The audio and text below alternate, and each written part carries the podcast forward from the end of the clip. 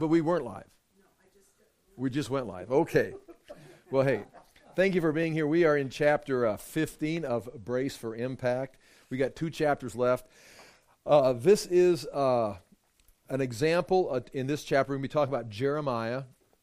Of course, Jeremiah was a, a, a man of God, a, a, hero of the faith. He spent 40 years in ministry, uh, lived through some of the hardest times of Jerusalem's history, Israel's history, uh, and remain faithful. But as we look at this, he does have times, like everyone in the Bible does, uh, of, of, of, fainting, of, of falling back, of having confusion or doubt, or not fully understanding God's plan because we all can, we can't fully understand what God is doing because it's beyond our, our understanding.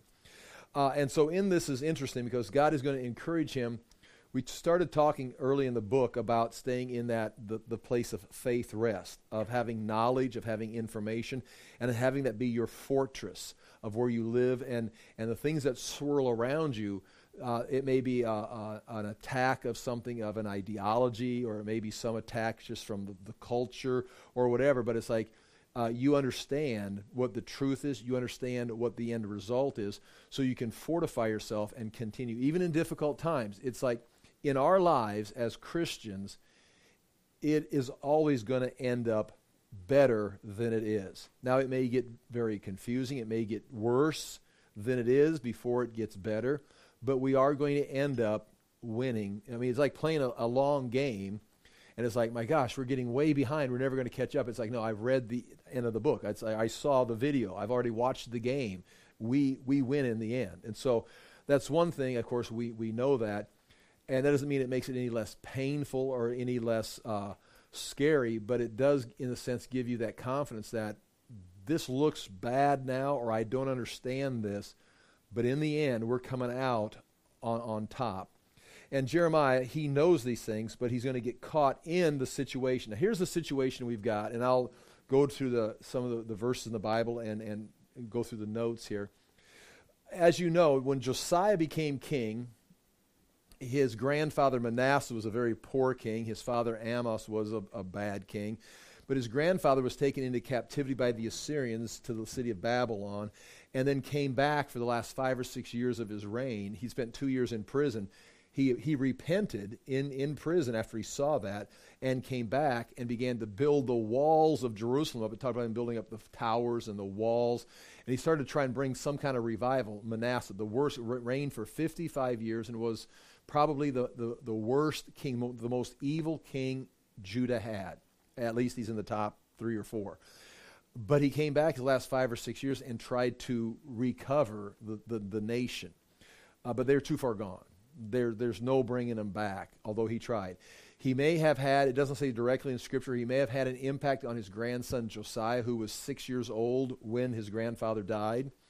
And then his father, Amon, became king, and then he didn't last long. And uh, Josiah became king as like an eight year old boy. And of course, he had a priest helping him out and leadership helping him out. And each phase, he began to seek the Lord uh, by the time he was 16, by the time he's 20, him and Jeremiah are the, basically the same age. He began to seek the Lord, and then during this time, they find, now understand, they find in 623, they find the book of Deuteronomy in the temple because what Jeremiah, Josiah does is he says we need to restore the temple. In Manasseh's time, they brought an Asherah pole or a Shera pole into the temple. Uh, it, it's possible they moved the Ark of the Covenant out of the way uh, you know, that's, that's something to discuss if that took place or not. But they definitely turned the temple into a pagan shrine. And it wasn't like they locked, here's the thing, they didn't take all the priests and put them in prison, all the, you know, the, the sons of Aaron and put them in prison and then bring in a bunch of pagan priests. The sons of Aaron, the priests of Israel, just became very pagan. Uh, they're the ones making these grievous mistakes, and they're the ones, watch, they're the ones that lost the book of Deuteronomy or set it aside. Not so much like all the copies wore out because they're using it. They just moved it aside. No one cared about it. And they brought in all these other religious artifacts, all this other teaching, all this, these other false ideologies. And that's what was taking place in the temple. Manasseh let it happen, he encouraged it. Uh, when Josiah was seeking the Lord, he decided we're going to come in here we're going to clean the temple up. So they took some took some money, they gave it to the, the one of the priests that he trusts, and they began to just scour the temple, just take all the stuff out that was not supposed to be there. We could go through the story. And began to repair the temple. And why, and again, they're doing a lot of this by memory, meaning it's it's kind of like it's kind of like having church services without Bible teaching. We're Christians, we go to church. What do you do? Well, when I was a child, what I remember, what we do at church is, it's like, do you have a Bible? No, but we're going to be Christians. Well, you understand, you've got a lot of gaps to fill in, you've got a lot of questions, and, you know, what's your standard? Well, that's what they're doing. They're running on memory. And while they're in there, I mean, you got to understand this, they find the book of Deuteronomy they find, they, whoa, what is this? It's a covenant with Yahweh, the God that we're restoring the temple for. It, it's his words through Moses, and they come from 1405. These, this is now the written word of God. In 623, it was written down. So it'd be like us reading our Bibles. I mean, it's like forget, forget Jeremiah being a prophet and having God speak to him and having a word for his generation. They found the written word of God. They found the book of Deuteronomy and they bring it to Josiah, who has it read, and he, he's going to end up reading through it and finds out, oh my gosh, we are in so much, because we've done everything that God said he would punish us for. We have been doing it for a couple generations, and we're just cleaning up the mess. And uh, I mean, and, and he, there, it's not like, well, I told you so. You know, it's like we're standing here with a Bible saying this is what we should be doing. They didn't even. It's like, oh my gosh, this is what we're supposed to be doing. We're, we're so far. And he took it serious. A couple of the priests took it serious. And at that time, Jeremiah comes on. He's called, you can begin the book of Jeremiah. Jeremiah call, God calls Jeremiah. You can read the beginning of the book. And Jeremiah joins with him. And in 623, they find it. And in 622, they make it public. And that where we're going, that's where we're going to be here in Jeremiah chapter 11 they read it to because at first they didn't just like you know put it on social media they had it. and They had it there in the palace. They had some priests. They had some scribes reading it. Then they went and talked to Huldah. They're, they kind of like the, the leadership is kind of like, oh my gosh, what? They realize they've got a covenant with God that they've completely violated, and they're taking it serious. In 722, they read it to all the people. Now, understand the problem in this story is the priest, the religious leaders. They are the elite. Uh, they, again, they haven't been taken out and put in prison somewhere. They haven't been persecuted. They have, watch this, they have neglected to the point that they have lost the book of Deuteronomy. It's not like they had one copy and then, well, where did it go? It's they just the, the, king was every king was supposed to make a copy of it. He's supposed to make a hand copy of it himself. Moses tells when you have a king, the king is supposed to write it out. So he's written out the book of Deuteronomy. So he knows he's wrote. He's got his own copy. And so it, it, was supposed to be copied. It was supposed to be available to the people. It was supposed to be taught by the Levites. The Levites were the sons uh, of Aaron, or sons of Levi, that what doesn't come through Aaron, but they were to cont- continue to teach the written word of God to the people so they would understand the law. They weren't doing their job. They neglected this, so this was gone. But what is amazing, this is just kind of a, an interesting insight, what, what they still had, they still had the priest. Now, the priest no longer had the Word of God. The priest no longer had a commitment to it uh, of what God had told them to do. But what they did maintain was they maintained their position. They were still priests. They still received the offerings. They still managed the temple. Now, they maybe brought in pagan shrines, but it was a very lucrative business. They did not forget their career. Now they weren't doing they, they, they were not doing their job. They were not teaching the book of Deuteronomy. They were not holding the people to the law because they didn't have the law and they didn't have the law because they neglected the law. But amazingly, they still had their position of power, their position of resources, and their influence on the people. And Jeremiah himself is a priest. He's from the family of priests. He lives in the city of Anathoth, which, if you look at this picture right here, you're looking, you're on the Mount of Olives, looking west at the Temple Mount. Uh, Anathoth is right here, two miles, just up northeast, right here. In fact, if you turn on the Mount of Olives here and you look up here, you're look, if you could see it, it's right there. It's, it's high enough that you can see from Anathoth, you can see down into the temple courts. That's, that's Anathoth. That is a priestly town, and that's where Jeremiah is from. His father was a priest. His uncles were priests. His family was, they were in the priestly business. Now, Jer- Jeremiah comes alongside of, of Josiah, and he begins to say, we need to follow this word. Again, I emphasize the priest had a business, it was the family business. In fact, what they had also, as we go through this, they had also expanded. Like anybody who wants to increase their business, they want a franchise, they had. And you can read in the book of Jeremiah, they had expanded out to every street corner. They were called high places. They would have not just the altar and the temple. Now, again, we understand a little bit from what we understand the, the law of Moses. Uh, there's going to be a place in Jerusalem. There's going to be the temple. The priests were all, everything was going to be structured around the priestly system. So everyone stayed on track. So everyone's doctrine stayed accurate. The temple was that place of meeting. But once they lost the Word of God, once they brought in all the pagan shrines and all the other things that came along with it, and the ideologies and the teaching and the rituals and the different priests and the priestesses and all the activities, it allowed them to expand. So it wasn't like a bunch of pagans came into Jerusalem or Judea, locked the priest up, and took over and started building shrines. It was the priest, the leadership, that lost the Word of God, began to bring in pagan practices uh, to accommodate the culture as it declined, which allowed them to expand the business out onto the street corners and build altars. And you've got this jurisdiction, you've got that jurisdiction. And Jeremiah, God tells Jeremiah, they've got high places on every street corner. Now, that's wrong because you're only supposed to go to Mount Moriah on the Temple Mount, and it's supposed to be structured so no one deviates from the truth. Well, they're completely off track. So these priests are the elite. They have the control, they have the money, and they are still, although they are not teaching the Word of God or offering the correct sacrifices or teaching the correct doctrine, they are still leading the people in religious matters, still making money. They've still got the power. They still can oppress people that come against them because, hey, we're in charge. And these are the priests that Jeremiah is going to deal with.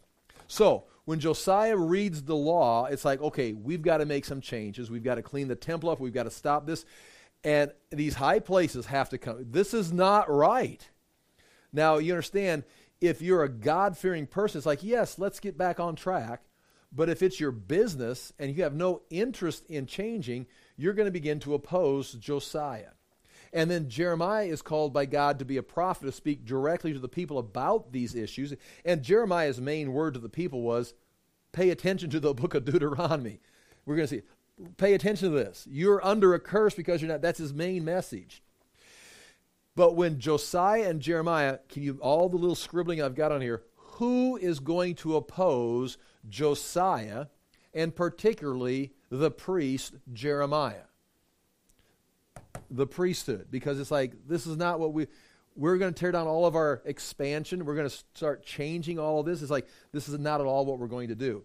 And that leads us into jeremiah chapter 11 now this is in the year 622 the law was found uh, you know right around 623 the, the leadership had been reading it and getting prepared. In 622 josiah is going to read it. Uh, in fact you hold your place right there. I, I, i'm going to show you the verse here. Yeah, uh, on the bottom page 149 of the book, they were to read aloud to the people in 622, and the priests were instructed to obey them. And here's the verse out of uh, 2 Kings 23, verses 1 and 2. Then the king Josiah sent, and all the elders of Judah and Jerusalem were gathered to him. So uh, everyone came to hear the king. And the king went up to the house of the Lord, there on the Temple Mount, and with him all the men of Judah and all the inhabitants of Jerusalem, and the priests and the prophets, all the people, both small and great. And he, Josiah, read in the hearing all the words of the book of the covenant that had been found in the house of the Lord. This is not going to church on Sunday and hearing someone read John 3:16 to you again. It's like going to church for the first time and hearing uh, something read out of the Bible or or having a Bible read and you didn't even know there was a Bible. It's like now you and again you know there are churches out there that are conduct. If someone came in there and I, I've walked into them before with my Bible and said open your Bibles and and everyone just stares at me. It's like, oh, you guys don't use a Bible? No, we're Christians. We just do Christian stuff. And and so that's where they were at.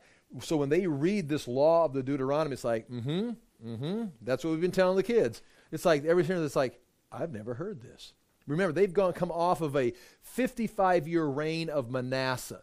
So first of all, take your I'm 62. So go back to say 1965 and no one has been allowed to read the Bible since 1965. But that, then you've got to add the years of uh, Josiah's father, which is a couple of years, and then you've got to add the first 10 years of Josiah's reign as he's growing up.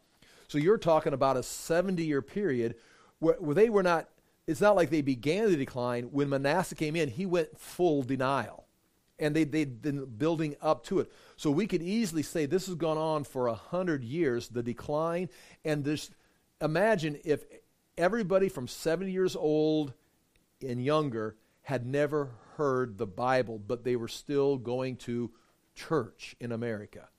And then someone brings out a Bible and begins to read the text of Scripture to them, how, how they'd be like, What is this?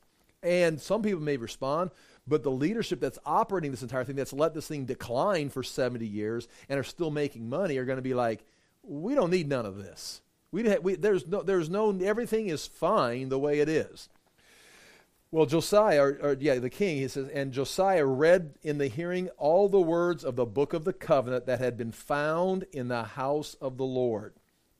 2 Kings 23, the next verse says, And the king commanded all the people. The king commanded all the people.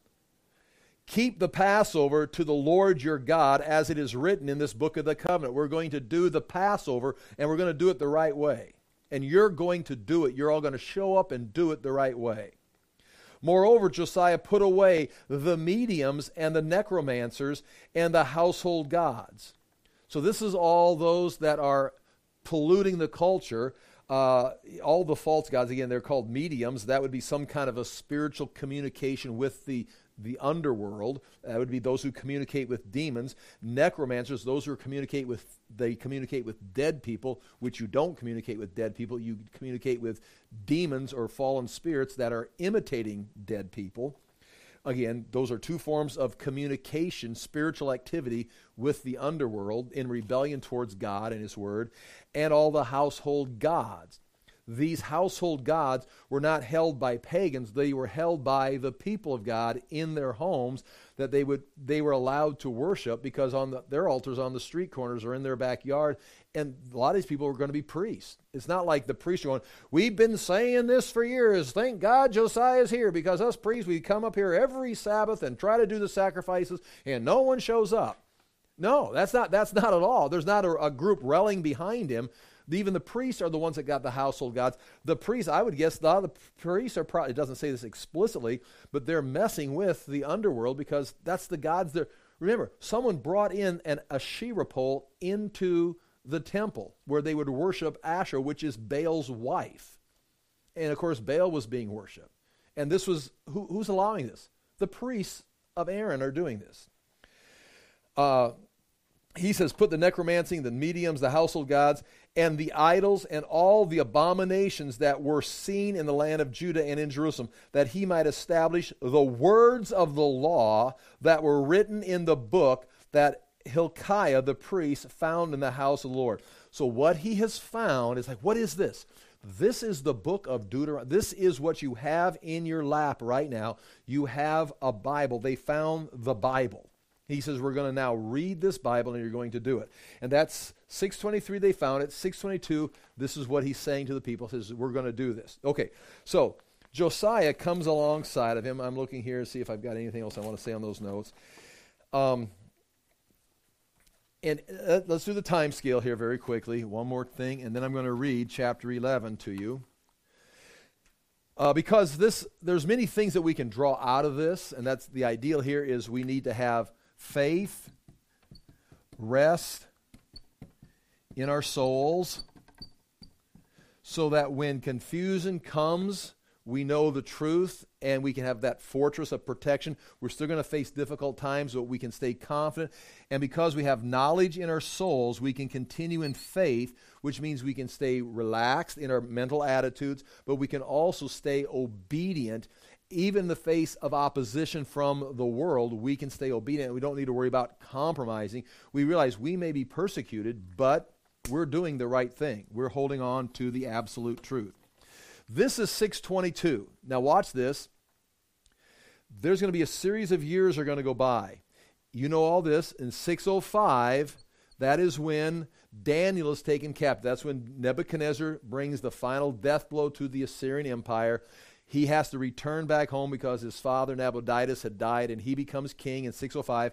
And that's when the first captivity takes place. Uh, and he puts uh, takes the Egyptian king that they'd put in place, uh, the son of Josiah, and replaces him. In 597, uh, Jehoiakim has rebelled. That would be the second son of Josiah, has rebelled against Nebuchadnezzar, and he comes and attacks the city and takes the second captivity. That would be include Ezekiel, a priest, and, and many of the, the, really the upper class, the working class, not the upper class, but the working class, so they can work for him back in Babylon. And they have a huge tribute and puts the, the third son on the throne, uh, Zedekiah, who's going to be the king for the last 10 years. And then in 586, Zedekiah had the great idea to rebel against Babylon and we'll just join with the Egyptians and we'll just overthrow Nebuchadnezzar. Uh, Jeremiah is here in 622 with Josiah, saying, Follow this. He's there in 605, and Daniel would have heard him teach, and is watching this. He's there in 597 talking to Jehoiakim, who's rebelling against Nebuchadnezzar, saying, Don't do it. You're, you're not even going to make it. You're going to die. You're not, he tells them, you won't even have a funeral. They're going to throw your body over the walls and you'll be thrown out with the donkeys and eaten by animals. And that's exactly what happened. And then here comes the third son of Josiah, Zedekiah, who calls him a couple times and asks him questions and always rebels against Jeremiah. And Jeremiah sees all this. He ends up in, during this time, he ends up in stocks, publicly exposed on the Temple Mount by the priest. The priest will put him in stocks. So he's, got, he's locked up. So when people come up through the gates, there's Jeremiah the prophet who prophesied in Jeremiah chapter 7 this temple is not going to protect you. You can't just say, well, we've got this temple. Your, God is going to come and destroy this temple because you have rebelled. And they say, you can't say that. And they put him in stocks. Already mocked him and made fun of him and spit on him as they came. By Zedekiah's time, they put him in prison. They're going to put him in a, in a, a, a well they're going to drop him down into a muddy well where he's sinking, where if someone hadn't rescued him, he would have just sunk down in the mud and disappeared into the earth. That's recorded there. And then in 586, the, the final uh, deportation, they burned the temple down in 586. So we're starting to just get this number 622. We're going to go all the way to 586. Uh, I got the year 36. I, you'd figure that out right there, 586 to 622. That's how long Jeremiah's ministry is going to go. And we know it doesn't end there because he gets released by Nebuzaradan, the general of Nebuchadnezzar, and says, Where do you want to go? He says, You can stay here, or I'd, I'd suggest you come with us back to Babylon and you can be a guest in the palace. That's where Dan, Dan, Daniel lives there, Ezekiel's there. You can come.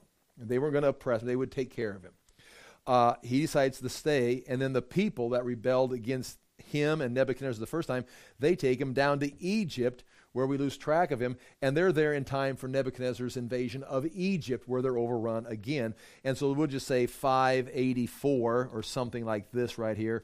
Uh, that's how long he's going to go. And it never went well. It never, it never went well. No one ever came to Jeremiah and says, you know what? I really appreciate what you're doing here for the city. It's like you've got everybody back on track. It's like nobody. Uh, so that's where he's at. And now we're going to go back. We're going to go back to the year 622, okay?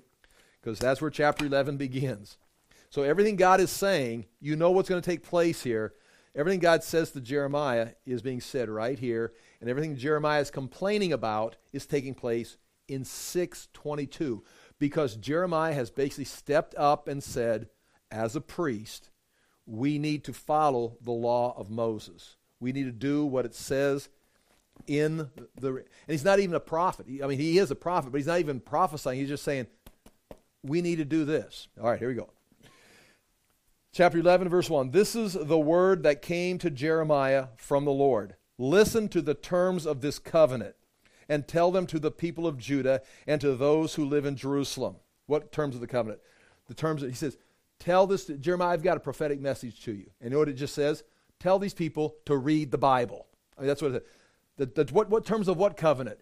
It's been around since 1405, okay? It's like, you talk about, well, this is old. In Jeremiah's day, when God says, tell these people, pay attention to the law, the covenant. What covenant? Well, it's like 800 years old. Is that right? Yeah, it's like 800 years old. It's like, well, are you, are you a prophet? It's like, well, at that point, God's just basically telling him, tell him to read the Bible. Listen to the terms of this covenant and tell them to the people of Judah and to those who live in Jerusalem. In other words, tell them to pay attention to it and teach it to them. Tell them that this is what the Lord, the God of Israel, says Cursed is the man who does not obey the terms of this covenant. It's this black and white. Do this. If you don't, you're cursed. There's no middle ground. If you're going to continue these evil practices, you're cursed. That's Jeremiah's message. His first message is read the book of Deuteronomy. If you disagree with it, you're cursed. And it's not like there's a bunch of TV evangelists saying the same thing. You know, it's not like there's a bunch of ministries and churches on every street corner saying the same thing. He's saying this, and there's Josiah and him and a few handful of others. The terms commanded your fa- the, the terms I commanded your fathers when I brought them out of Egypt, out of the iron smelting furnace. I said, and then God says to them, He says, I said to them, Obey me and do everything I command you, and you will be my people, and I will be your God. Then I'll fulfill the oath I swore to your forefathers. That's Abraham, Isaac, and Jacob. To give them a land flowing with milk and honey, the land you possess today. Jeremiah says, I answered, Amen, Lord. So his first commandment is, is direct, teach them the word of God and tell them if you don't, it's cursed. But if they will do this, I will fulfill my promise to Abraham, Isaac, and Jacob and bring them into this land that you're living in right now, and it will flow with milk and honey. This will be your best life right now because I will bless you because you're obeying me. Okay, the Lord said to me, Proclaim all these words in the towns of Judah. So he's supposed to go around teaching all the towns of Judah. In the streets of Jerusalem and this is what he's supposed to say listen to the terms of this covenant and follow them. In other words, what am I supposed to teach? You're supposed to teach them listen to the Bible. From the time I brought your forefathers out of Egypt until now, I warned them again and again, saying, Obey me, but they did not listen or pay attention. Instead, they followed the stubbornness of their own evil hearts. So I brought on them all the curses of the covenant I had commanded them to follow, but they did not keep it. Then the Lord said to me, there is a conspiracy among the people of Judah. So that's, that's, that's the first message is, is tell them to listen to the law, and, and no one has. This is now, now the, his first message, like an insight, one of his first messages, his insight, is Jeremiah, I'm going to tell you about a conspiracy. And again, this is not a conspiracy theory. This is there's a conspiracy among the people, uh, among the people of Judah and those who live in Jerusalem. They have returned to the sins of their forefathers who refused to listen to my words. In other words, after Josiah and Jeremiah did all this work in 622, you can sense in 622, after the reading of it, there would have been this, this rise of, okay, we're committed, everyone signs the contract, everyone comes forward, everybody gets baptized, everybody signs the pledge card. Okay, yes, we're going to do it. And then God's word comes to Jeremiah Jeremiah, a few months later, Jeremiah, uh, no. Uh, they're, they're, they all came forward. They all gave their life to Christ. They all signed the pledge card. They all got baptized. But understand, none of them changed. That was a one and done. Nothing's changed. So he says, Then the Lord came to me. There is a conspiracy among the people of Judah and those who live in Jerusalem. They have returned to the sins of their forefathers, which means there was a time when they stepped out of them but they went right back into them. Uh, who refused to listen to me. They have followed other gods to serve them. Both the house of Israel and the house of Judah have broken the covenant. In other words, you're in the same place Israel was, and by 622, Israel's been gone for 100 years because they fell in 722.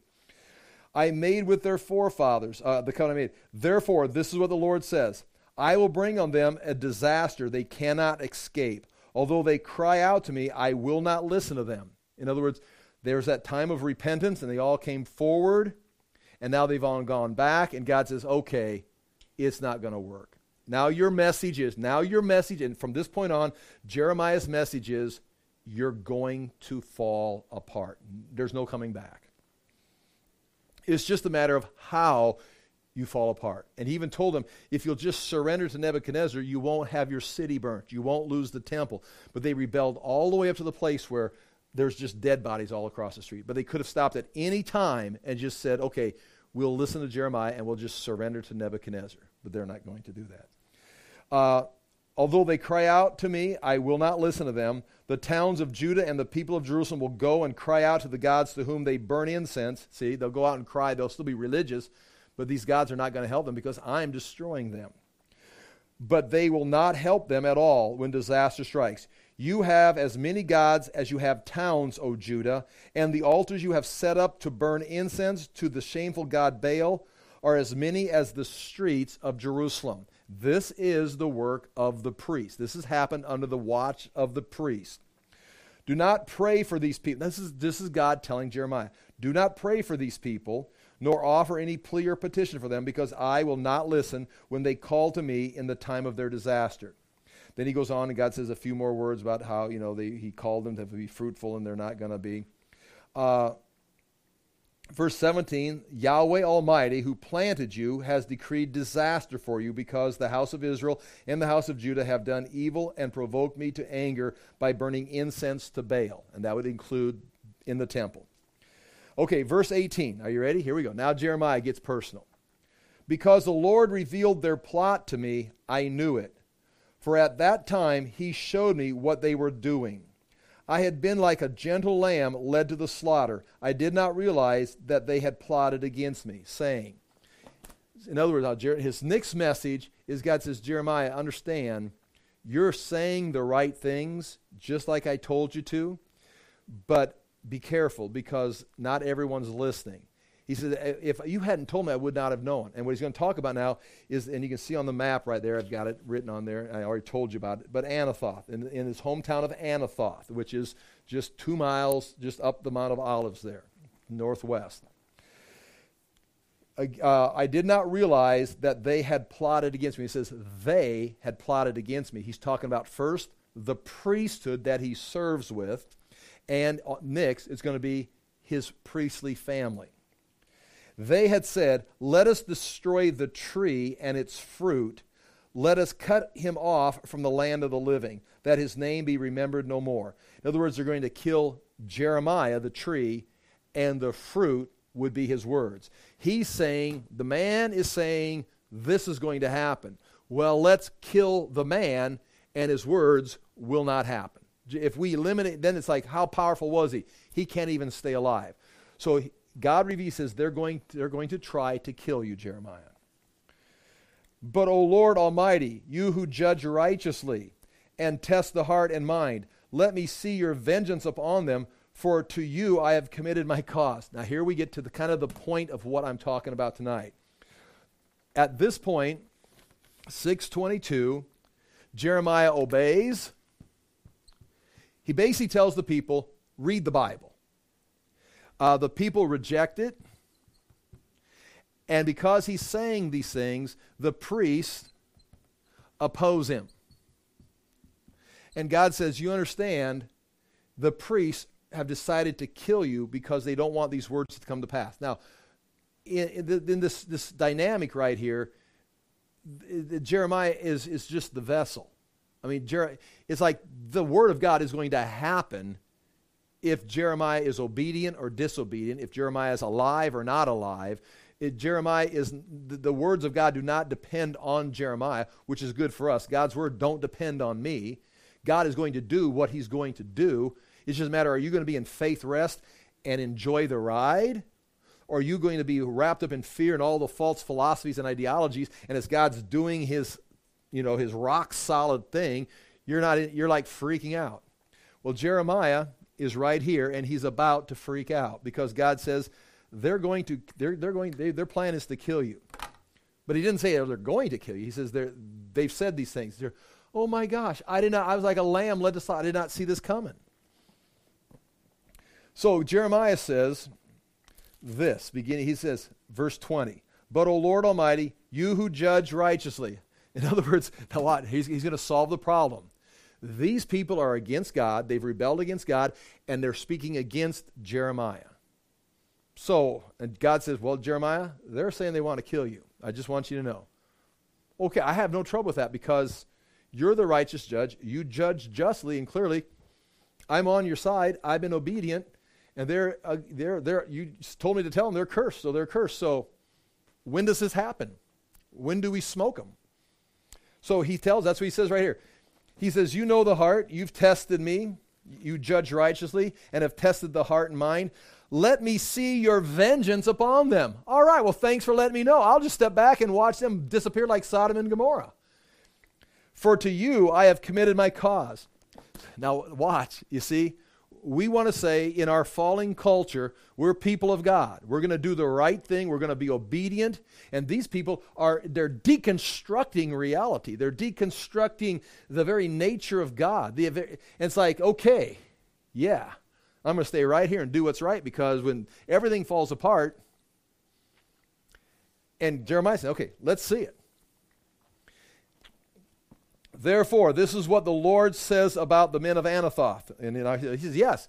And God would say the same thing. Those that are deconstructing society, deconstructing reality, deconstructing his nature, there, there's wrath. The wrath, Romans 1, the wrath of God is being revealed from heaven. And God says right here, Therefore, this is what the Lord says about the men of Anathoth. And the men of Anathoth are priests.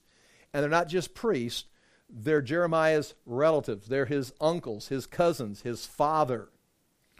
The men of Anathoth who are seeking your life and saying, Do not prophesy in the name of the Lord, or you will die by our hands. Now, what they've actually come out, instead of just the conspiracy they're planning on, they've actually come out and told him, we have told you to stop. This is the family business. You get on the right side, otherwise, we will kill you ourselves because you are destroying the entire thing we've got set up. Now, Jeremiah, are, are you going to be for the Lord or are you going to be for the family business? Therefore, this is what the Lord Almighty says I will punish them. Their young men will die by the sword. Yes. Their sons and daughters by famine. Yes. Not even a remnant will be left to them because I will bring disaster on the men of Anathoth. Watch. In the year of their punishment. And Jeremiah says, all these men are going to die. I mean, Jeremiah's going to be the only man living in Anathoth. It's like, well, that's all right. They're trying to kill me. You show them. You and me, God. And God says, That's right, I will. I, there won't be any of them left. I will bring judgment in the year of punishment. Year, I mean, like next week, I mean, soon. No, no, this is all on time scale. And this is where this comes in right here. Jeremiah is going to get pretty wound up here in 622, and God's going to say, Jeremiah, no, no, He's not going to give him the dates. But this ain't going to happen until 586 BC. You're going to be preaching this entire time. You're, you're, you're up here whining right now. They're going to try to kill me. Yeah, yeah, yeah. They're saying they're going to kill you, but they haven't even touched you yet. First, it was a conspiracy. Then he hears the direct quote, and they actually have a verbal threat to him. Now, Jeremiah chapter 12, verse 1. This is where Jeremiah is going to say, Yeah, I've, listen, I've got a complaint. You hear Job doing this. You hear Ezekiel. You hear Isaiah. You hear all. You can even hear the disciples doing this. Watch. You are always righteous, O Lord. Not going to argue with that. You, I'm not. You always do the right thing for the right reason. When I bring a case before you, so when I bring a case and say, here it is, you're, you're going to make the right decision. Yet, right there, when I bring a case to you, Lord, and I lay it out, you're going to make the right decision. And I, I appreciate that. I, I, have confidence. I have confidence in your nature, Lord. We have confidence in God. I mean, I trust God. I have confidence in God's nature. He's going to do the right thing. Yet, I would like to speak to you about your justice in this particular moment. I mean, you said year of punishment, and I don't see anything happening. In fact, there is a conspiracy. Then I realize the conspiracy is true. They're threatening me, verbal assault, and uh, uh, they're they're locking the doors. I can't get in the house anymore. So uh, we, we, need to take care of this because I, I'm not getting any younger. Yet I would speak to you about your justice. Why does the way of the wicked prosper? Not only, not only have they rebelled against God and against Josiah and against Jeremiah's words and threatened Jeremiah, the people have now, the motivation is now building. It's now, it's now trending on Twitter. More Baal worship, more Asherah worship. You know, bring your incense to the corner markets. It's like, it's like, holy smokes, this is now, it used to be something no one would ever really talk about it. It was like kind of in the closet. Now everyone's like opening the closet, come on out. It's like, whoa, whoa, I thought we were going to end this. And it's, it's getting, and you, it's happening in our culture. It's like, it's, it, you can just see, it's like, what is happening? Why are you letting this get out of control? In other words, why does the way of the wicked prosper? I thought you said you're going to curse them, and they've just doubled their membership down at the local shrine. Why do the faithless live at ease? I'm the one going home in the night, walking down the streets, afraid someone's going to kill me or kill me while I'm sleeping in my house. My own family's against me.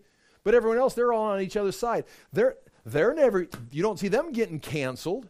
They, they don't have to worry about what they say. They just say whatever they want, all the profanity, all the garbage. They just say whatever they want to say, and they get promoted. And I'm the one, I'm the one following God, and I, am creeping around. You say you've got my back, and I'm your prophet, God would tell in Jeremiah. And it's like, and I've got all these problems. Yet those that you said are cursed are living at ease. They've doubled their membership, they're having a great time, and they're not afraid of anything. Why does the way of the wicked prosper? Why did the faithless live at ease? You have planted them, and they have taken root. They grow and bear fruit. You are away, for, always on their lips, but far from their hearts. They give this impression we're going to do the right thing, but it's not really the right thing. We're going to do what God wants, but you don't even know what God wants. Yet you know me, O Lord. You know me. You have tested my heart, or you, you see me and test my thoughts about you. Meaning, you, you know I, I'm right, because I mean, he's being honest with God. You, you know I'm committed to this. So drag them off like sheep to be butchered. Now, who, who's he talking about? The Babylonians, the pagans? He's talking about the men of Anathoth who are still prospering, even though they've rebelled against Josiah, they've rebelled against Jeremiah, and they're continuing their rebellion against the Lord. He says, drag them off like sheep to be butchered. Now, what year are we talking? 620. We're not talking uh, 17 years later in 605 or 597 or 586. Nebuchadnezzar is not even on the, the radar yet. The Assyrians are in major decline. There's not even a threat on the horizon. So it's like everybody thinks it's going to be fine. The economy is still working, everybody's still prospering. Josiah is just saying, We got to change, we got to change. They go, Oh, yeah, yeah, yeah, we should. Then once they make the little commitment, they come right back and go right back to where they were. And the Jeremiah's caught right here. He says, I, have had, I've had it up to here. They're saying they're going to kill me, and yet they're prospering. How long will they? Uh, let me find my place. Yeah. How long will the land lie parched and the grass of every field be withered? Because those who live in it are wicked. The animals and birds are, have perished. Moreover, the people are saying, He will not see what happens to us. In other words, he's, you know, there are problems in the, as, as the cultures decline, they're, they're having some problems. But he says, now they're saying, I will not see what will happen to them. I'll be dead before my words come to pass. I've told them they're cursed. They're telling me, you're going to die before you see us die. He said, I'm, I'm, and so Jeremiah is kind of, he's correcting God right here. He's taking God aside like Peter took Jesus. I said, okay, not so, Lord. This is what we need to do. Now you can see what's wrong right here, and but you can understand it. Jeremiah is not in what we call the, the faith rest. He's like, I need this to happen now. You, you, in faith rest, God says, I'll take care of this. I'll take care of you. Relax and keep your mind. But I see these people prospering. Right, because the game's not over yet. You've got to stay true to what God is doing. Now, well, here it is. This is God's answer, and this is what the chapter's that's what the chapter's about. He says in six this is important, 622 BC, Jeremiah's just getting started. He's, God says to Jeremiah, If you have raced with men on foot and they have worn you out, how can you compete with horses? If you have stumbled in safe country, how will you manage in the thickets by the Jordan? Your brothers, your own family, even they have betrayed you. They have raised a loud cry against you. Do not trust them, though they speak well of you. I will forsake my house and abandon my inheritance. And now he goes on and talks about, we could go on and all this is a typical Jeremiah, that God is going to destroy Jerusalem, but in the end, in the future, he'll bring his people back to fulfill the promise of uh, to Abraham, Isaac, and Jacob. But our context that we're looking at right here is right here to Jeremiah in, in 522. He says, If you have ran with men, and men have worn you out. And that's what happened in 622. He, Jeremiah, who is another man, they're both priests, and he's running with them. And he says, I'm tired. They keep saying bad things about me. They're threatening me. They're lying to me. They act like on my face, they say, Oh, yeah, no, no, no, no nothing's wrong, Jeremiah. We really appreciate your commitment to God. But behind, they're lying to me. He says, I, can't take, I don't know who to trust. I don't know who to trust. God says, Oh, Jeremiah. 622 BC, you're struggling with men in your own household, in your own town. And they've worn you out. You're at a your, your faith rest is at a breaking point because somebody said something bad about you. Or somebody said something bad about you behind your back, but then said something nice to you to your face. I don't even know who to trust. And you're like, I don't know what I'm going to do. Well, well, faith rest. You trust me. I, I, I have this under control. He says, if you're wearing out when you're having trouble with men in 622, what are you going to do when you get to the starting line and you realize everybody else on the starting line is a horse? And I say, run. In other words, God says, I've got a plan for you to race and win at this level, and you can't even make it through this level. Meaning, this right here, by 586, Jeremiah's problem is not with men. He's got all kinds of distractions going. The city's burning. He's got political issue. He's got kings coming against him. He's running against the demonic forces, and he's winning because he's entered into faith rest. He's not just looking at the circumstance. This is Jeremiah 6:22. This is Jeremiah 5:86. Then he says, if you've ran, if you've stumbled in safe country, you're running on a, a, road. Let's just say you're running on a road. You're having a road race, running on a road and you can't stay on the road. You keep stumbling. 622. Jeremiah, what I've got you on is a pretty smooth road. The economy is still functioning. No one's afraid of Nebuchadnezzar. They've even heard. The Assyrians are fading. The men of Anathoth just are continuing in their wickedness. And I'm just calling you to say, don't do it. God is going to curse you. God is going to destroy you. He says, You're on a safe road. I am not going to allow anything to harm you in 622 BC. 621, 615. You're going to go you're going to go years and all I'm going to ask you to do is say the truth. And you're on a safe road, but you're stumbling. All you got to do is speak the truth and not get off track. If you're stumbling on this, what are you going to do when you're running through the thickets? How do you spell thickets? Of Jordan. In other words, the thickets of Jordan is where you have along the riverbanks, you've got the grass, the weeds, the trees, everything just intertwined, and you're not on the starting line on a pavement looking at a road race. You got to go, you know, three miles this way. You're looking, you're like caught up in the trees, and you're running against horses through the thickets of the Jordan, and the horses are running on pavement, and you've got to run against horses through the brush. It's like there's not, there's no way. That's why it's like, yeah, in God's strength, when you're weak, then you're strong you're going to be able to do this. But right now, you're stumbling on a road. In other words, he's rebuking Jeremiah because Jeremiah is asking God to benefit him right now and get me out of the situation. It's like, you know, flip this around, Jeremiah. You're going to do what I want you to do at this time and bring the announcement.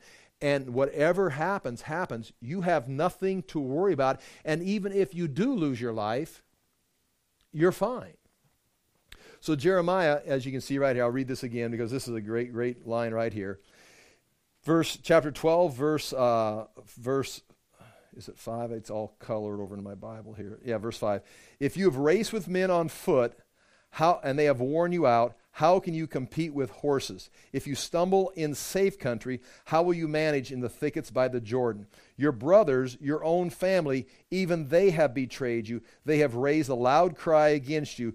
Do not trust them, though they speak well of you. In other words, Jeremiah, this is worse than you think, and it's going to continue to get worse. And as we continue through the book of Jeremiah, you're going to see him go and proclaim a message at the He's going to go to the temple, chapter 7. He's going to go to the temple, and it's called the temple the temple message, where he says, You can't trust this temple. They say, God will never tear this temple down. Jeremiah's going to say, Go to Shiloh. He burnt down Shiloh, where the tabernacle was. He'll burn this down. And they end up putting him in stocks. He, can't, he can no longer go. He's no longer allowed to preach on the Temple Mount. He can't come into the precincts. Uh, and they just keep shutting him down. And eventually, he's going to end up, like I say, in a pit. He's going to end up in prison. He's going to end up in chains. But he's going to get the place where he's going to have that faith rest to be able to maintain the whole distance. I'm going to go to on the notes here as we wrap this up. Uh, if you look on page 152, there's Jeremiah 11, 19 through 20, his first complaint. Jeremiah uh, chapter 12, verse 1, his second complaint. Um, and God is accusing Jeremiah of failure and his, his, his failure to endure. And then on the very last page of the notes are pages 154 and 155. Um, I break that down uh, on page 154 with a the first paragraph is about him uh, running with the horses, and I wanted to look at.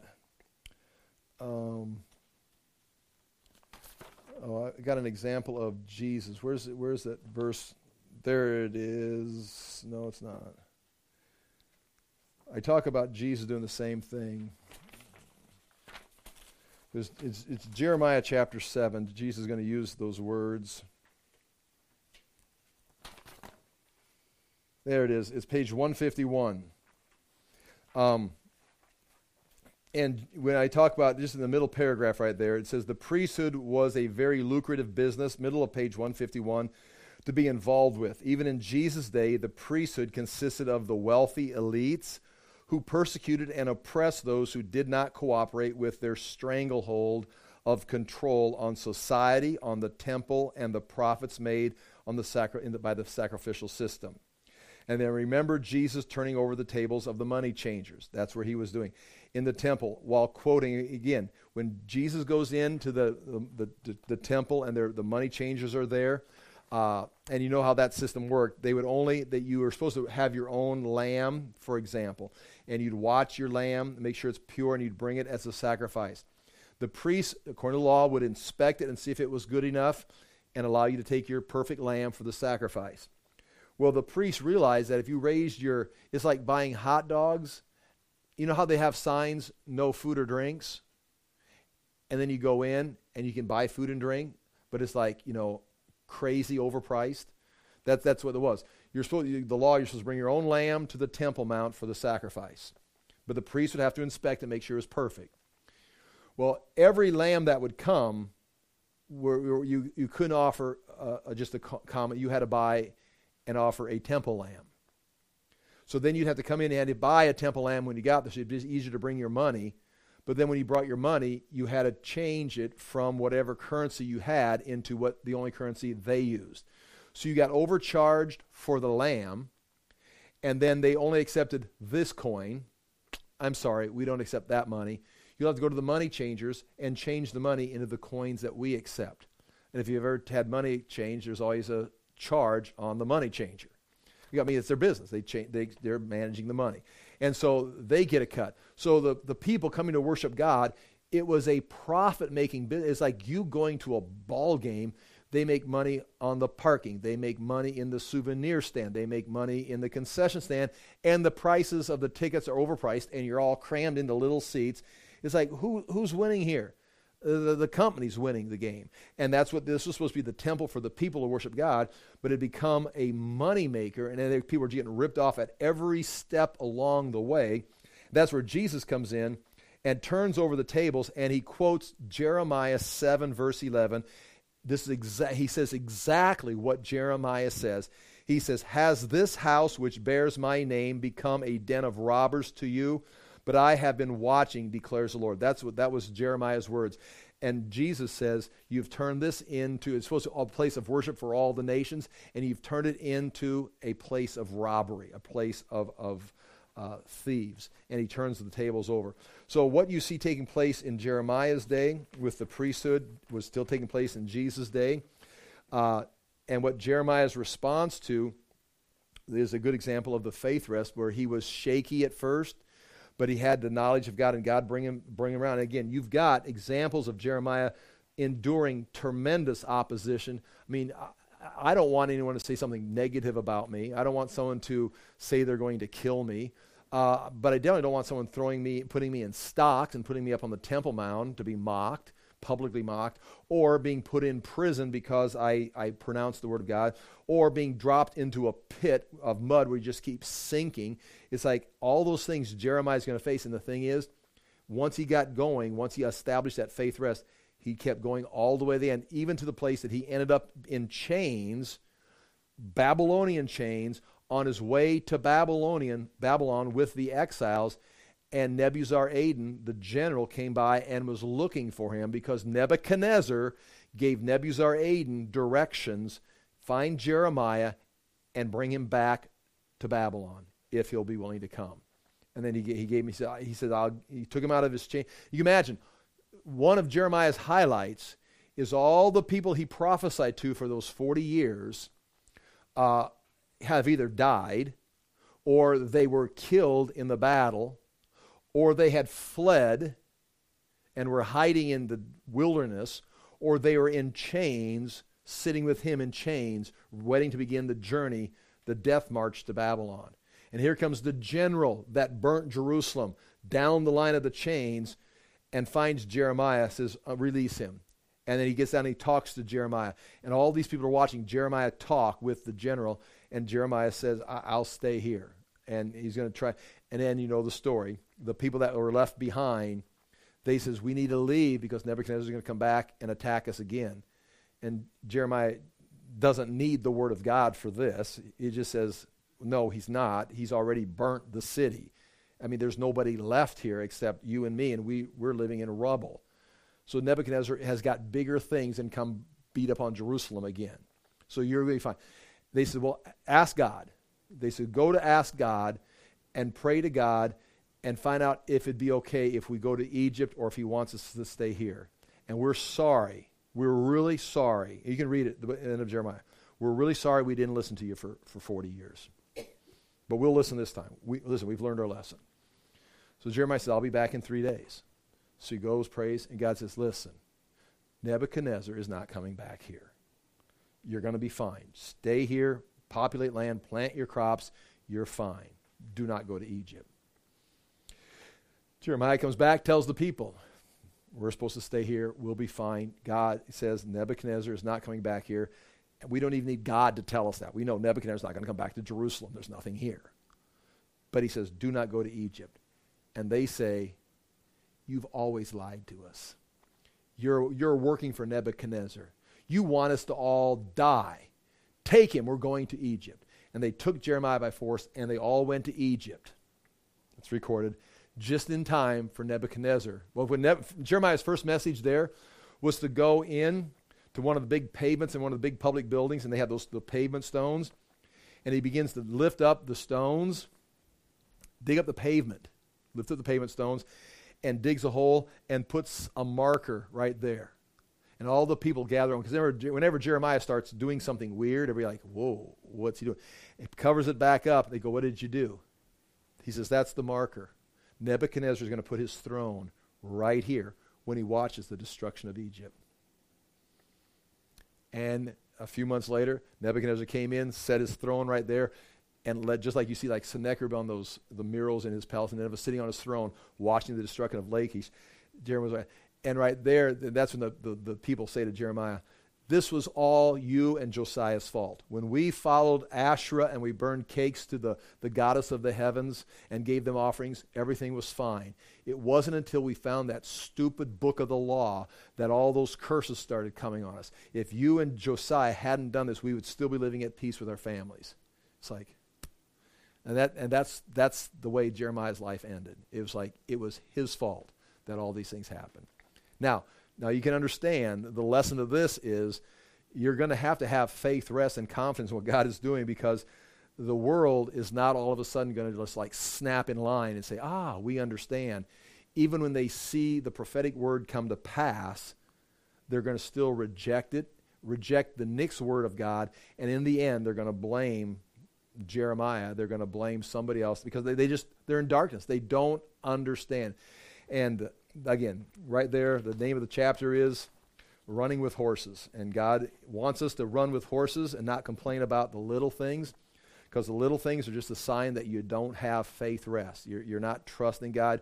You're more concerned about the outward signs of things than the knowledge that you have of God's Word. And when you understand the Word of God, these other things, the trouble